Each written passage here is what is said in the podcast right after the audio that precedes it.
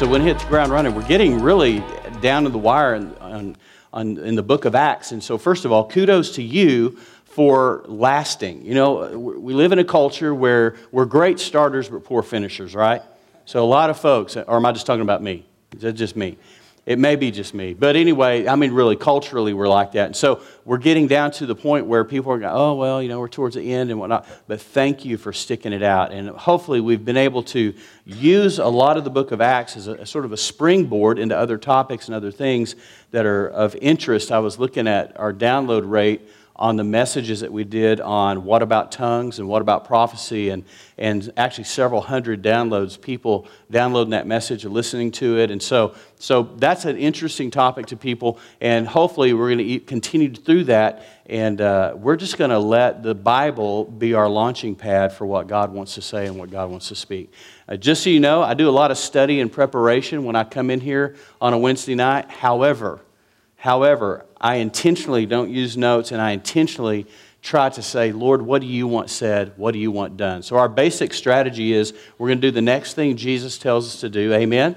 But if you're interested in a little bit more of a um, systematic strategy, our strategy vision, as as many of you know, we're on the road to independence as a church. We've been part of Oak Hills for nine years when we were planted and how this thing developed. We have a great heritage, great history, but all seven campuses are in the process of, of disintegrating, not disintegrating, that sounds terrible, but we're, we're, we're breaking apart in the sense of we feel like a lot of what we've done as a multi site, large mega church of 10,000 people has limited us because what, what goes for an urban setting in San Antonio doesn't always translate into a rural setting in Fredericksburg. Can I get an amen?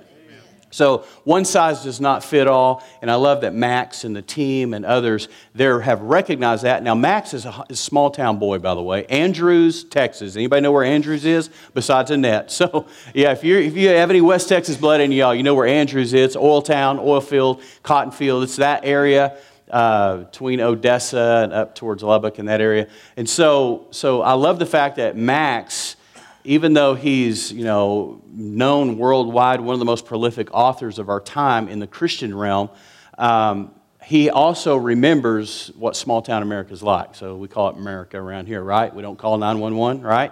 So he knows that. He realizes that. And so I love the fact that he's like, Jimmy, you guys are ready. And we realize that what works here doesn't always work there, and yet we've tried to force fit things. And so I love the heart of our team, the heart of our family. And so, for those of you who don't know, we're on that journey right now. Our target is September 1st, and uh, we're in the throes. We're basically launching a new church with 450 people already coming. So it's, it's, it's a crazy logistical nightmare. So be praying for us, for our team, for our leadership. The exciting thing is, is that the Lord who makes all things new which we know that's coming someday, right? Depending on your eschatology, you know, study of the end times, it's either going to be before, after Armageddon, and all that stuff. I mean, the world burning up and hailstones and all that stuff. So, but at the end of the day, my favorite part is, is He makes all things new and He will restore all things. So He is going to do something. Whatever happens between now and then, to me, is a speed bump compared to eternity. It's, it's, a, it's, a, it's a dot compared to a, you know, a 3,000 mile long line. So to me, what's coming is exciting, but what's neat is that as citizens of the kingdom of heaven, we get to experience things now because heaven is invading earth. On earth as it is in heaven, Jesus said, Hey, pray like this, pray this you know, that His will would be done on earth as it is in heaven. The beauty of that is, is we get to walk that out. We get to participate in that. We get to experience that. And what it does, it turns boring religion into an exciting adventure. And if you're in on what God's up to, I'm telling you, if your Christian life is boring, we need to talk. First of all, we need to check your pulse. Then we need to check your salvation. Are you saved? Really? Do you get it? I mean, God is up to amazing things. And so here's the deal we want to invite people into the party. I love what my, my mentor, Jack Taylor, who's now, I lost count, around 86 years of age, still speaks with R.T. Kendall and, and, and uh, uh, Carrington. Carrington, I can't remember his last name. Carrin, yeah. R.T. Kendall and Carrin. I can't remember his first name. But anyway, these guys are powerhouses, all in their 80s. They've forgotten more than we'll ever learn, and yet they're out there doing Word, Spirit, and Power conferences all over the world right now in their 80s. No sign of slowing down. And he told me, he said, he said Jimmy, son, the kingdom is a party. The kingdom is a party. This is an 80 something year old guy who's like, there's no such thing as retirement in his vocabulary. And so I love that. What a model for us. But get that. We want people to, to come into the party. There's a parable, of a wedding feast, where Jesus tells a story and he says there's a wedding that's being thrown. There's a party about to happen. He says, Go to those that you know. And they invited this list of guests. And when they, when they sent out the invitations, they, they all got rejected. No RSVPs. Nobody's coming. And so in the story, the, the person throwing the party, the father, says, Go out on the highways and byways and compel them to come in. Not, not the ones that were invited, but whosoever will. I mean, what a picture of evangelism. And so the story goes where they go out and they bring in all these people and they throw this massive party for a bunch of misfits. And that should make you feel real good right now because we all fit that description. Amen? So the kingdom's a party. We want people to join the party. We want people to catch the fever and catch the excitement of what God's up to. And if they come in and they don't catch that, then we, again, we need to check their pulse, check where they are, and say, hey, maybe we need to take some steps towards Jesus and get you on the journey, right? So that's our heart. That's what we're doing. So we want to be excited about what God's up to and be a part of. So what's happening with us as a church family is that we're down this road. We're getting, we're looking towards launch. We're looking towards an exciting thing. So there's new, fresh things coming. One of the things I want to share with you and continue to remind you of is our 4D, the harvest vision. So it means to discover, to develop, deploy, and my favorite D up there is disrupt. And remember, that's a positive term, not a negative term. We tend to think of it in negative in negative light. It's not negative, it is a positive thing. The disruptive nature of Jesus. I don't know about you, but he disrupted my life. Thank heaven. He busted up into my business when I was 18, 19 years of age and said, and basically asked me the same question we ask you How's that working for you? I was doing my best and it was not working for me. And so Jesus breaks up and disrupts me. That means to interrupt. So I think I have the definition of it. I do. Disrupt means this a break or interruption in the normal course or, or continuation of some activity or process. So if you've been living your life without God, without Jesus, without purpose, without direction, without a sense of destiny, if uh, you dread Monday morning, see, those of us in Christ ought to wake up on Monday and go, TGIM. You know what that means, right? Thank God it's Monday, right? TGIT. Thank God it's Tuesday. I mean, we ought to wake up thinking we hit the lottery every day because we get to do this. And at the end of it all, no matter how good or bad this thing goes, at the end of it all, we win, right? Because we're in Christ.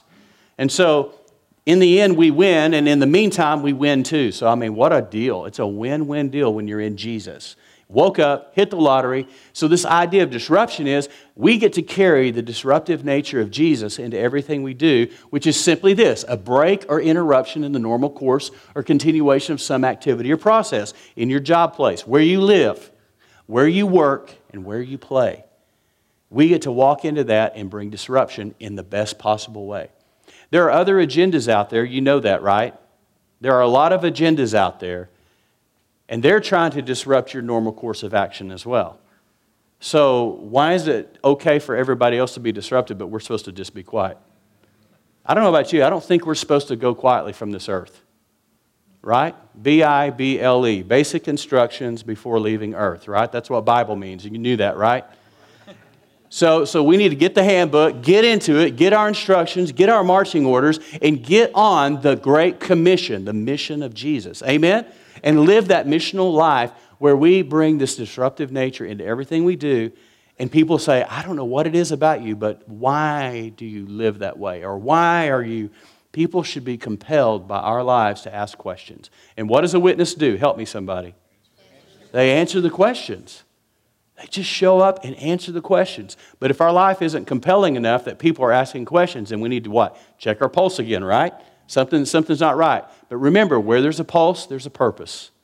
Where there's a pulse, there's a promise, right? Amen?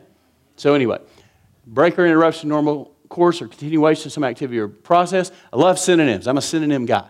Break up, disintegrate, to fracture, to fragment, to disturb. I like that one, to disturb or upheaval to create that. So that's what the disruptive nature. So living life in 4D is a part of our strategic process that we want to create a bunch of disruptors. Not rebels, maybe revolutionaries in the right sense of the word, but we want to create disruptors to where wherever you live, work, or play, people are asking you questions because something's breaking and interrupting the normal course of some activity. Hope that makes sense. Moving on. Here's what we're going to talk about tonight Acts 21, 1 through 36. Tonight's going to be a little more reading, but we'll, we'll pause and, and bring some interest to it. But you have to understand, we're in a travel piece right now. It's, this is life. Now they're traveling. So they've been going and you know, they spent three years in Ephesus. They reached all of Asia with the gospel at the time. They were in Greece, they were in southern Europe. And so, uh, first, second, and third missionary journeys, Paul and his, and his compadres, they've been breach, preaching the gospel, leaking life everywhere they go, and disrupting. Talk about disruptive. They've been disruptive. And now, Paul has a mission, and he, one, he wants to go to Rome and the reason he wants to go to Rome is that he knows strategically that if he can reach Rome with the gospel of Jesus Christ, it will reach the known world because Rome was in power at the time. That's the political force. So that's exactly what happened when he went to Ephesus and was able to reach Asia because Ephesus was such a, an influential city in Asia when he reached the influence. So Paul's strategy, think about this Think about this. Have you ever stopped to think strategically about evangelism? Maybe not, but I have been since I was 19 years of age because that's the call of my life. And so I thought a number of years ago that it was wonderful that we try to reach everybody with the gospel, but also strategically begin to think what if we influenced the influencers in the community? What if I spent time with Mayor Grady Barr? And later, later uh, Mayor Norm Archibald, this was in Abilene. We were there for 10 years, and I began meeting with these men, first uh, Grady Barr, and then when Grady retired, then Norm was elected, and then I started meeting with Norm Archibald. If any of y'all know anything about ACU, Norm used to be a campus minister at ACU and, and uh, has become a dear friend of mine because I would meet with him on a monthly basis to pray about our city.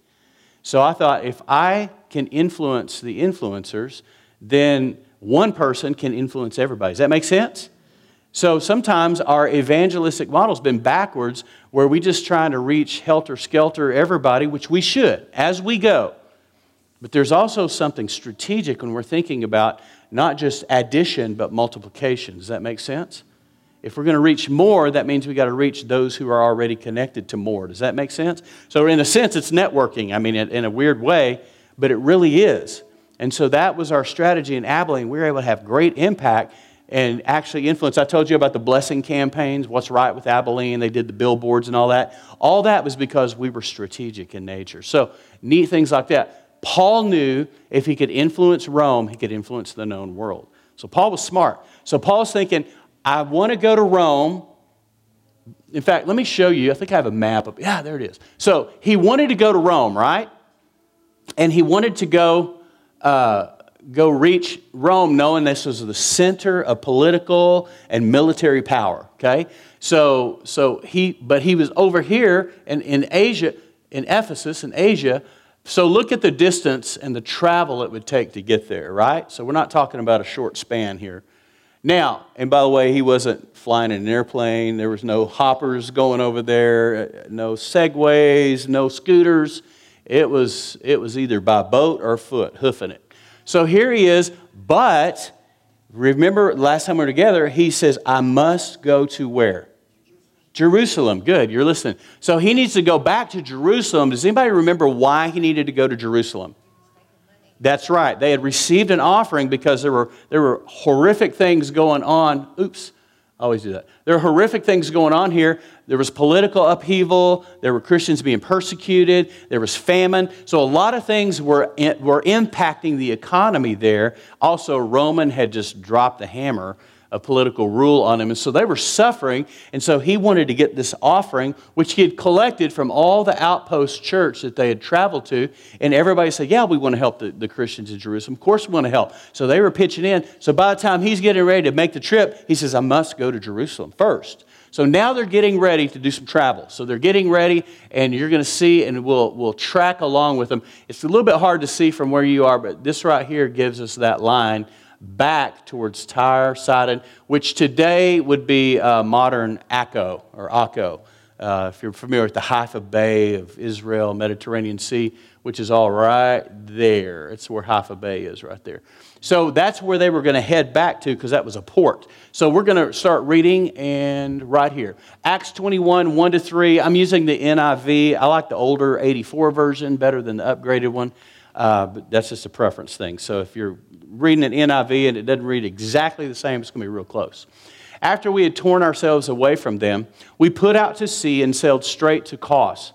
The next day, we went to Rhodes and from there to Patara. We found a ship crossing over to Phoenicia, went on board, and set sail. So there's a lot of travel details here. Remember, this is Luke, the physician. Physicians tend to be linear and detailed, right? So he would have been high C on the DISC test. So, so he's, given, he's given details, which we're going, uh, why? But here's the thing it's interesting. All of those places are about one day journey, and they were, they were, there was these smaller boats. They had, just like us, they had different types of transportation. Even in boats, there were different sizes of boats. There were boats that were made for longer voyages and longer journeys. We'll see a 400 mile journey here in a minute. But then these little, these were all called coastal craft or coastal boats. So they weren't made to go deep out into the sea. They would just run along the coastline and they would take people up and down and goods and supplies to the various port cities. So all these little spots where they're stopping are little ports that they're going to, just the typical normal travel. In other words, these are real people doing real travel just like you and I would. So that's sort of their interstate system, uh, kind of like ours. So they're making this trip. We found a ship crossing over to Phoenicia, went on board, and set sail. After sighting Cyprus and passing to the south of it, we sailed to Syria. Going back to our map, we're talking about uh, this area here, and now there's Cyprus right here, and they're heading back down this way. So they're making the trip, but they were bouncing all along the coast here, and now they're skipping over here. So they go just south, just south of Cyprus. So that's where they are, just to give you a little heads up of where that is. So it says this We found a ship crossing over. After sighting Cyprus, passing to the south of it, we sailed to Syria. We landed at Tyre, that's modern day Akko, where our ship was to unload its cargo. So they're just saying, hey, here's the trip. This is what it looks like.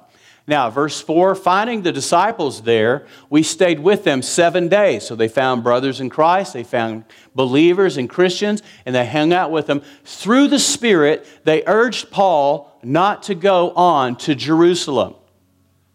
Why do you think they would urge Paul not to go to Jerusalem? Simple answer.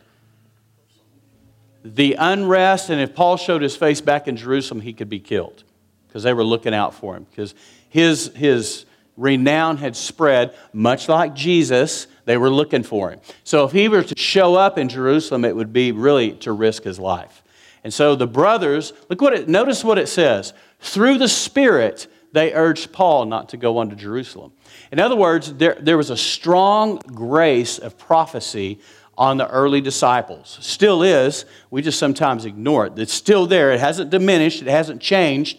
We just often don't identify it. In fact, there are a lot of things that we say to each other that we don't even realize we're actually prophesying. Remember, foretelling and forthtelling, both are the two components of prophecy. So we still do it. Sometimes we don't even know we're doing it. So they say, through the Spirit, they're saying, don't go, you'll be killed. Now, it's interesting here that through the Spirit, they're saying this, but look at the response. But when our time was up, we left. Remember, this is, this is Luke writing, Dr. Luke, and continued on our way all the disciples and their wives and children accompanied us out of the city, and there on the beach we knelt to pray. In other words, Paul decided, I'm still going. He was compelled to go, even at the risk of his life. So think about Paul's commitment to the believers. Remember, he had traveled all over, going back through the churches that he had planted. All these small gatherings, these small house churches, these small outposts, if you will. He had made several trips back through all of them, encouraging them, strengthening them. In the case of Corinth and in Crete, he was actually having to correct them and bring correction to the doctrine and, and warning. So he was having to do a lot of various things. And in the midst of that, what's generated are the letters that we read in the New Testament book of Philippians, 1st and 2nd Corinthians, the book of Colossians, the book of uh, 1st and 2nd Timothy, Titus. All of those are letters that were written to both churches and some individuals, but they were all in the midst of these journeys that we just walked through with Paul. All of these were being written in real time. So realize the Bible did, wasn't, they didn't sit down and write out, you know, 13 letters of Paul. He didn't sit down and just type those out on a computer. He literally writing these in real time, answering and dealing with real issues. When we read the Bible, it's good to understand that so that we read it both in its historical context and then what is the Lord saying to me through this? So you have to understand the Bible is stacked with truth, it's layered. So we have to read it with the understanding that there's an original historical reason, there's an original primary purpose the book of First Corinthians was written to correct and straighten out a bunch of mess that was going on in the church of Corinth. It lightens up in Second Corinthians and changes its tone. The book of Philippians was a book of joy where Paul is gushing over his love for the believers in Philippi. So it was written for a purpose. The, the term rejoice or joy is mentioned over 16 times in a very short book because he loved them so much. He had an affinity for them. He loved them. The church, the book of Ephesus, my goodness, what a rich theological book, much more complex, very much similar to the book of Romans and the book of Colossians is the short version of that. And those were written to, to bring doctrine and teaching and, and order to the church. So a lot of topics get covered through the book of Ephesians. He loved the believers in Ephesus because he was with them for three years.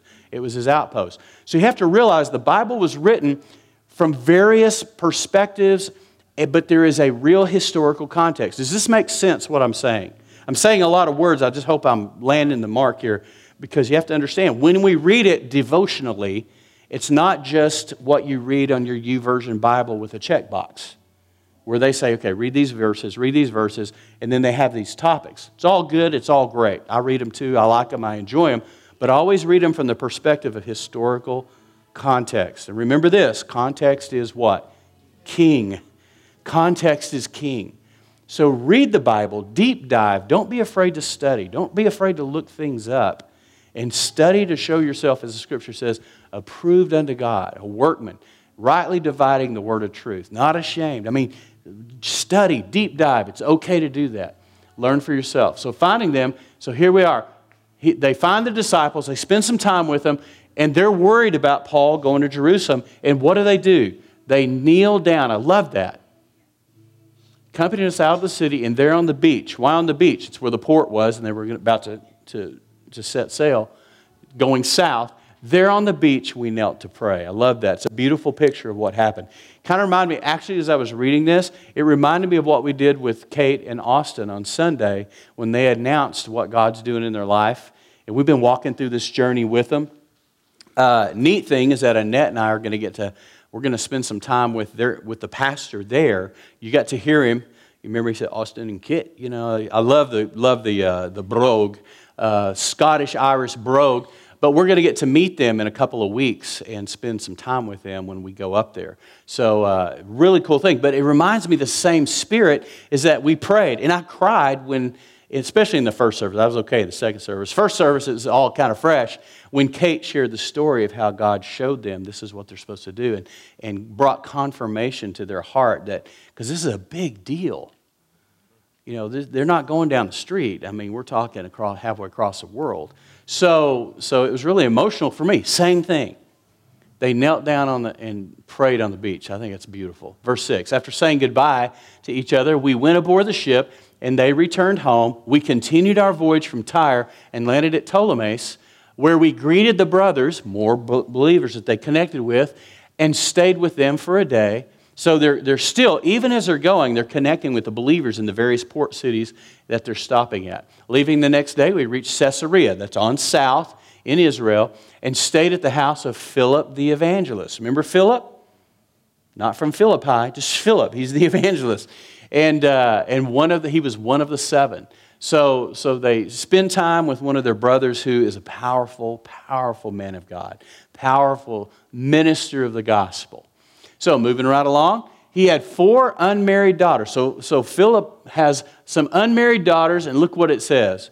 Who prophesied? Does anyone remember Acts chapter 2, verse 17 and following, where when at Pentecost, when Peter stood, he said this, and he quoted a passage out of the book of Joel. Okay? And it was a prophetic passage. It said, In the last days I will pour out my spirit upon all flesh. Your sons and your daughters shall prophesy, right? Your old men will dream dreams. Thank you very much. No, your old men will, I can't remember off the top of my head. Your young men will dream dreams. Your old men will see visions. There it is. There it is. Your old men will. Okay, I'm seeing visions. I just can't remember them. Uh, your old men will see visions. We just can't remember them, right? But your old men will see visions. Your young men will, will dream dreams. On your handmaiden, your, and your hand servants, maidens, I will pour out of my spirit, and they shall prophesy. I mean, it goes on and on. It's a powerful, powerful prophecy. And what we see here is an example of that being fleshed out years later with Philip and his daughters. And look what it says they prophesied. They had a gift, a grace gift of prophecy that we already know has been poured out upon, listen to this, all flesh. By the way, it means everybody. That spirit is in the world, upon the world. And uh, I've shared my heart on some of that, but we'll just keep moving. So, had four unmarried daughters who prophesied. After we had been there a number of days, a prophet named Agabus came down from Judea. So you can see that the church in these early stages was on fire. Spiritual gifts were flowing and moving. They were doing this as though it's normal. Nowadays, if somebody has a prophetic word, it's like, oh my gosh, oh, whoa, whoa, whoa, you sure? How, how, how, instead of saying, wow, wow, wow. Remember what we want to say? Instead of how, we need to be saying, wow, wow. So they lived life as though the, work of the Spirit and the supernatural and an understanding of an unseen realm was natural. We, in our Western mindset in America, very far removed from an Eastern mindset, see these things and we're like just blown away, like, oh my goodness. Or if we see them in our midst, we question. Are you sure about that? Are you sure? Well, you, know, you better watch them. Well, you know that church down the street. I mean, come on, we've all been there, right? So they acted as though it was the normal Christian life. And guess what? That's ground zero for a Christian. We've made some superior thing, and oh man, if they have that gift, then they should be up on the pedestal. If they have that gift, they're, they're, they're different, esoteric, mysterious. But here it's for everybody, and that spirit of prophecy has been poured out upon you. All flesh. Also, your kids. Have you ever had your kids in the back seat when they're four years old say something that you're like, where did that come from? That sounded like something God would say.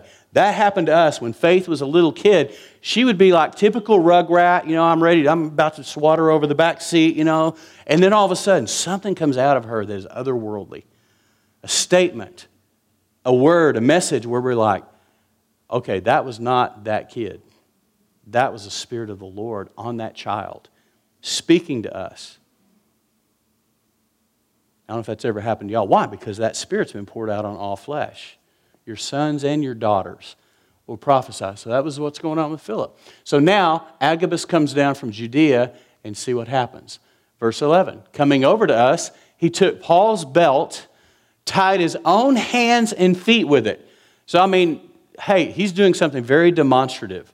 That'd be like somebody coming up to you and said, Excuse me, could I have your belt? And you're like, Excuse me? Yeah, it'd be a little awkward, right? But he does this as a prophetic act, a demonstration. Many times in the scripture, you'll see, see things demonstrated. I love something Bill Johnson says about the how do you know that the baptism in the Holy Spirit is real? You know it because whoever has it is walking in power. Well, duh. That's, it's very, you think that would be obvious. We want to cut that all up and go, well, wait a minute, are they this? Are they this? Did they pray just right? Did they pray out of Acts 11? Did they pray out of Acts 2? They, I mean, we have all this stuff. We, It's, it's very simple. Dunamis is at work in their life. They're a walking demonstration of the gospel, the power of God in their life. And that means where they go, fruit follows. Not fruits, fruit. Fruit. Produce. The fruit of the Spirit, the gifts of the Spirit, things being worked out, follow them wherever you go. And these signs shall follow them that believe. And so what's happening here, so Agabus goes up to Paul and says, Excuse me, Paul, good to meet you. Could I have your belt, please? um, sure. You know, so Paul gives him his belt. And look what happens. Agabus tied his own hands and feet with it and said, The Holy Spirit says, In this way, the Jews of Jerusalem will bind the owner of this belt and will hand him over to the Gentiles. All right, do you think Paul's encouraged so far? All right. He says, When he heard this, we and the people there pleaded with Paul not to go up to Jerusalem. So they felt like this is a warning. God's shooting, you know, it's a shot over the bow. There's a warning. And, and Luke says, when we heard this, look what they did. We and the people, everybody gathered there, the disciples, the brothers, the families, they pleaded with Paul not to go up to Jerusalem. There was a concern. Now, if they're, if they're sort of uh, actually somewhat north of Jerusalem, why would they say go up to Jerusalem? Because Jerusalem was elevated, it's the topography. So we don't think in those terms. We think you go up to Lubbock, right? Actually, Lubbock, there's no up in Lubbock. It's flat. But you know, we think on the map, right? We go up to Lubbock or we go over to. But actually, that's not how they thought. They thought in terms of topography. So they're going to go up to Jerusalem even if they're north of it, if that makes sense. There's a little tidbit there. You can wow your friends with that one. So later. So when he heard this, he and the people pleaded, or when we heard it, not to go up to Jerusalem. Look what happens, verse 13. When Paul answered, Why are you weeping and breaking my heart?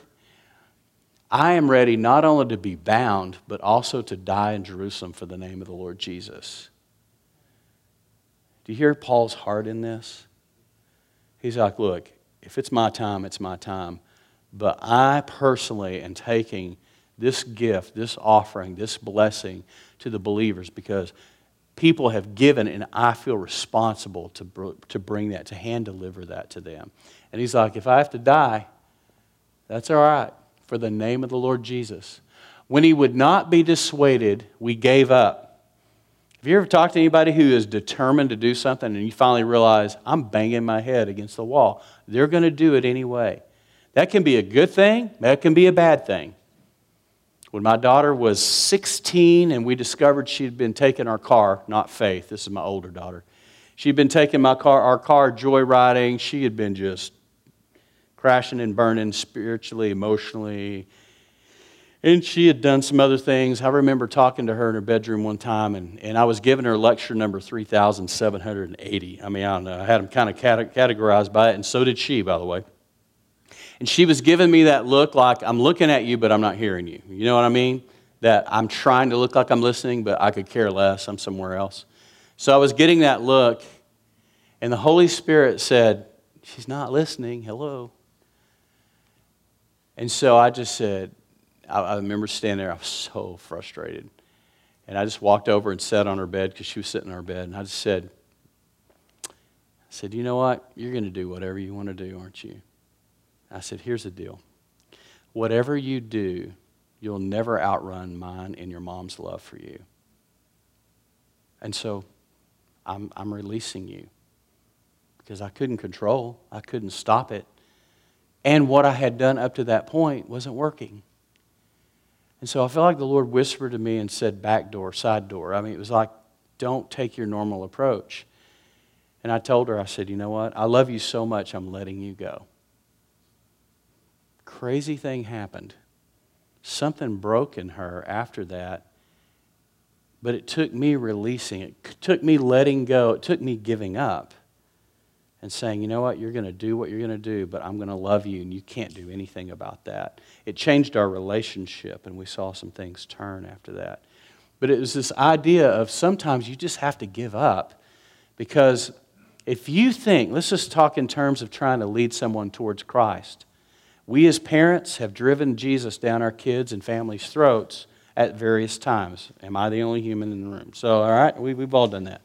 We mean well, our heart is right, but our approach lacks wisdom and tact, right? So, a lot of times we actually drive people away from the gospel because we're trying to compel them, force them, drive them toward Jesus, when in fact what we're doing is driving them away. Because here's the bottom line there's not a human in this room that can change a human heart. No matter what you say, what you do. Now, we can radically love people, and there's a power behind that that is crazy otherworldly. We can radically love, we can radically, extravagantly love people. We can, we can grace people. I'm not a racist, I'm a gracist. You know what I mean? We can grace people and pour life into them, and that, God can use that as the material to build something that will change a life. But our judgment, our criticism, our control, our manipulation, all those things that we try to do is not going to ever change a human heart. And you will never talk anyone into or argue anyone into becoming a follower of Jesus. Amen? That's a fact. Sometimes you just got to give up and go, you know what? Whew, I'm backing out of this. Lord, it's all you, period. And now we move into the posture of prayer and intercession on behalf of somebody, asking the Lord to make their heart tender, as opposed to thinking we have are responsible to make them believe. It sure changes the way you do evangelism. You become a lot more loving, a lot more strategic, a lot more grace oriented. And it's amazing because people start asking questions. It's the craziest thing. I think God knows what He's talking about. So when he would not be dissuaded. We just gave up, said, The Lord's will be. They're like, Paul's going, just quit. So look what happens. Verse 15 After this, we got ready and went up to Jerusalem, went up the hill to Jerusalem. Some of the disciples from Caesarea accompanied us and brought us to the home of Mnason, where we were to stay. He was a man from Cyprus. Remember, Cyprus is out in the Mediterranean, the little island and one of the early disciples. So there could have been some maturity here, somebody they knew, somebody that was known. Now, Paul ends up at Jerusalem. Remember, they're scared to go to Jerusalem. Paul's not stopping. They end up there. Verse 17. When we arrived at Jerusalem, the brothers received us warmly. It's like a family reunion at this point. they've known each other now for years. They've been doing life, and they've, they've known of Paul's travels and Paul's journeys. The next day, Paul and the rest of us went to see James Remember James? Remember James? James is the subtle one in the Bible, right, Steve? He, he's the subtle, you know. The book of James is subtle as a cinder block brick, right? So he's just cut to the chase, tell it like it is.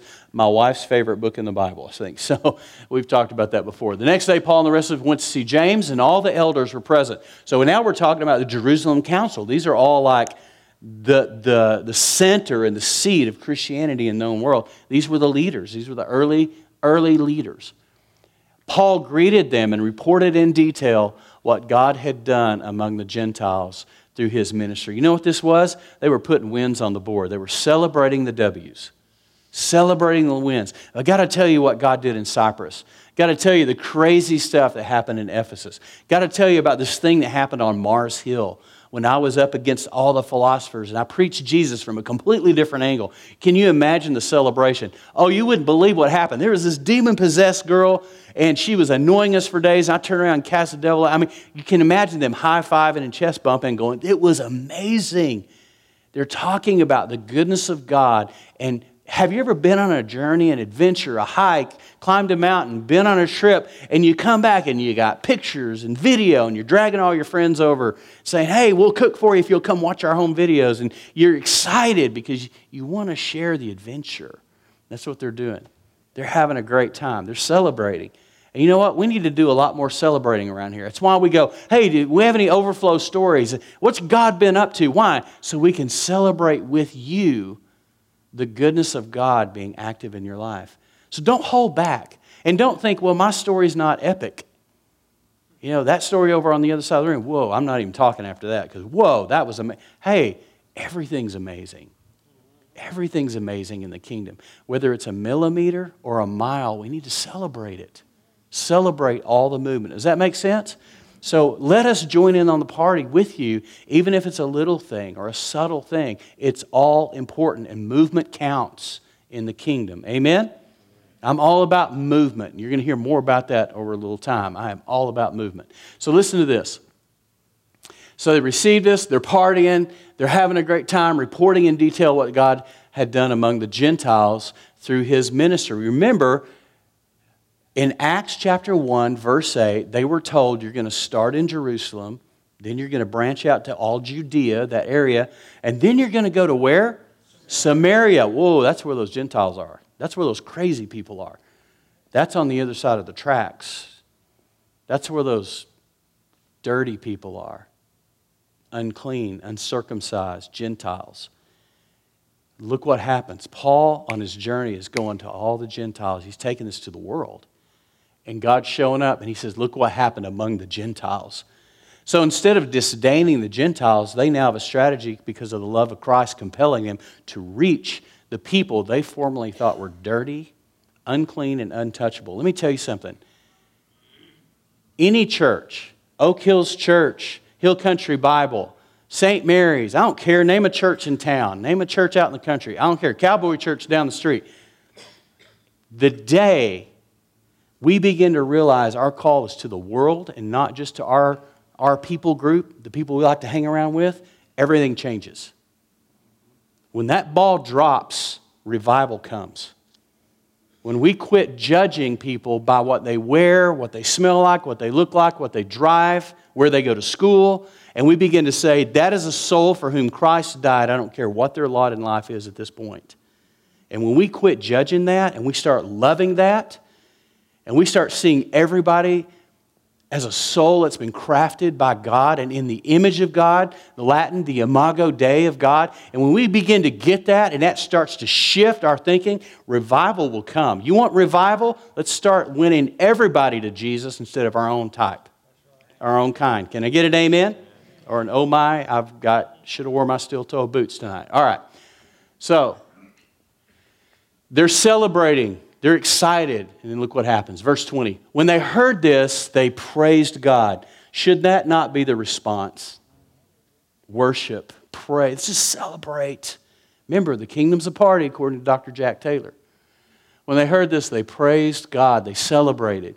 Then they said to Paul, You see, brother, how many thousands of Jews have believed, and all of them are zealous for the law. They have been informed that you teach all the Jews who live among the Gentiles to turn away from Moses, telling them not to circumcise their children or live according to our custom. So, in the middle of celebration, we have an issue. There's always an issue with the church, eh, right? There's just always somebody bent out of shape. Uh, right, Pastor? It just, hey, welcome to the people business. I don't get shocked anymore. That doesn't mean I like it, but I don't get like surprised when I find out someone's upset. It's like, okay, you know, hello, we have got record going all the way back to the book. So it's not uncommon. So look what happened. So we've got all these thousands who believed, and all of them are zealous for the law. Ooh, wait a minute. Zealous for the law.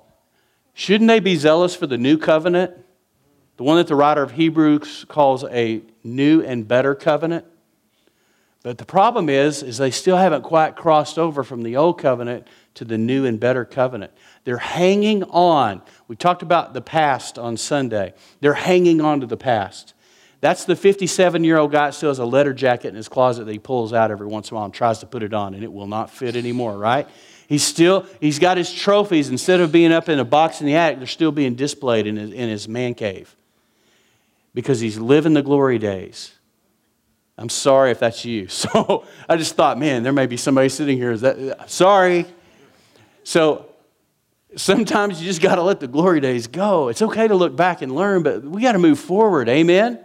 Come out of the 60s, come out of the 70s, because we got people right around us right now that need to hear good news that's current and alive. And your testimony, if it's 20 years old, it's too old. It should be a couple of hours old or a few minutes old. Amen? Jesus is working our lives right here, right now. But right here, we got some, a group, thousands that are hanging on to the old way. They won't let go. They want Jesus, but they're afraid to let go. Look what happens. And they're all worked up. The hen house is stirred up. Verse 22 What shall we do? They will certainly hear that you have come, so, so do what we, what we tell you. There are four men with us who have made a vow. Take these men, join in their purification rites, and pay their expenses so that they can have their heads shaved. Then everybody will know there is no truth in these reports about you, but that you yourself are living in obedience to the law. Okay, they're saying let's just compromise this whole thing. Just, we want to appease some folks. Let me tell you something. I learned the hard way. I've been in this 35 years. Some of you have been in a lot longer than me. But here's what I learned. When you try to appease people and try to quiet, not ruffle feathers, and not be yourself, you not only violate your own integrity, you, invol- you violate the calling that's on your life. When you're just trying to placate people. And let me just say something in love. We've got way too many nice churches that are not bearing fruit. And sometimes to bear fruit, you got to go there on some stuff. Amen? That's why we're getting the sign made. I'm telling you, no perfect people allowed. Because listen, this thing is not going to be clean and shiny. Remember about the messy stalls? If there's a great harvest, that means the stalls are messy because there's oxen in the stall. So it can get real messy here. Now look what happens. Verse 25 as for the Gentile believers, we have written to them our decision that they should abstain from food sacrificed to idol, from blood, from the meat of strangled animals, and from sexual immorality. The next day, Paul took the men and purified himself along with. Them. He's like, okay, all right, let's. I ain't got time for this, so we're gonna do we're gonna do a little bit here. Next day, Paul took the men, purified himself along with them. Then he went to the temple to give notice of the date when the days of purification would end and the offering would be made for each of them. So Paul's kind of kind of going, okay, all right, we're going to see what we can do to navigate this because he's dealing with real people. And this is why I like going through a book like this is because we have to understand these are real people with real stuff. We can read it from a distance and think, wow, that's terrible that they do that, and forget, wait, we may be doing some forms of this stuff. What are we putting on people that come into the church? What are we demanding of them? Not verbally necessarily, but maybe just in our actions, the way we treat them, the way we introduce or not introduce, the way we avoid, the way we invite somebody to sit with us, but we're not going to invite that one to sit with us, the way we judge what somebody's wearing. What, what do we do that may look a little bit like this, but it's just modernized? It's in our time. And so, what does that say to me? I don't know what it says to you, but it says to me, I don't need to judge what's going on here. I need to say, okay, Lord, where am I doing this? Where am I judging people? Where am I missing it? Where am I not being kind? Where am I avoiding somebody in the hallway? Where am I, where am I ducking out? Where am I isolating? Where am I just constantly saying, Lord, show me, show me, show me the blind spots? So look what happens. When the seven days were nearly over, some Jews from the province of Asia saw Paul at the temple. Remember, Asia? All of Asia, we read earlier, was reached with the gospel because of Paul's time in Ephesus. So look at this. Some Jews from there saw Paul at the temple. So these Jews from Asia are now in Jerusalem worshiping during these days of purification. And says this they stirred up the whole crowd. So they're upset. Oh, here's that rabble rouser. Here's that usurper. Here's that blasphemer and they stirred up the whole crowd and seized him, shouting, Men of Israel, help us. This is the man who teaches all men everywhere against our people and our law and this place. And besides, he has brought Greeks into the temple area and defiled this holy place. They are working everybody up. All right? They're about to incite a riot here. They're created because Paul, the disruptor, has shown up. Now we land with this. We're at the home stretch. Look at this. It says they had previously seen Trophimus the Ephesian in the city with Paul and assumed that Paul had brought him into the temple area. He was a Greek. and you don't bring a Greek, an uncircumcised Gentile, into the temple. And they assumed that Paul had brought him into that area. The whole city was aroused. We're talking about all of Jerusalem. All of a sudden, the hen house is stirred up. And the, pe- the reason I use that metaphor, not just because I'm from West Texas, but I do that a lot. Here's when I was in high school, there was a chicken farm out by Post, Texas. And it was huge. There were like four of these very long, I mean, they looked like they were hundreds of yards long, and they housed millions of chickens. And our band and our football team and our sports, we'd go, as fundraisers, we'd go work the chicken houses. Oh man, it was nasty work. It'd make you not ever want eggs from a farm again. But we would go out there, but you could walk into one of those chicken houses, I mean, hundreds of yards long and you could open it up real quiet and there'd not be a sound. You might hear a little, you know, here and there. And then if you wanted to really just stir things up, you just slap that tin wall. And from there all the way back, a roar would start. And I mean, by the time it got to the other end, hundreds of yards, those things, they were worked up. And I remember sometimes I look at the church and I go, man, the church is a lot like a hen house sometimes. You know, you slap the wall over here, and by the time it gets to the back, I mean, it's like mayhem.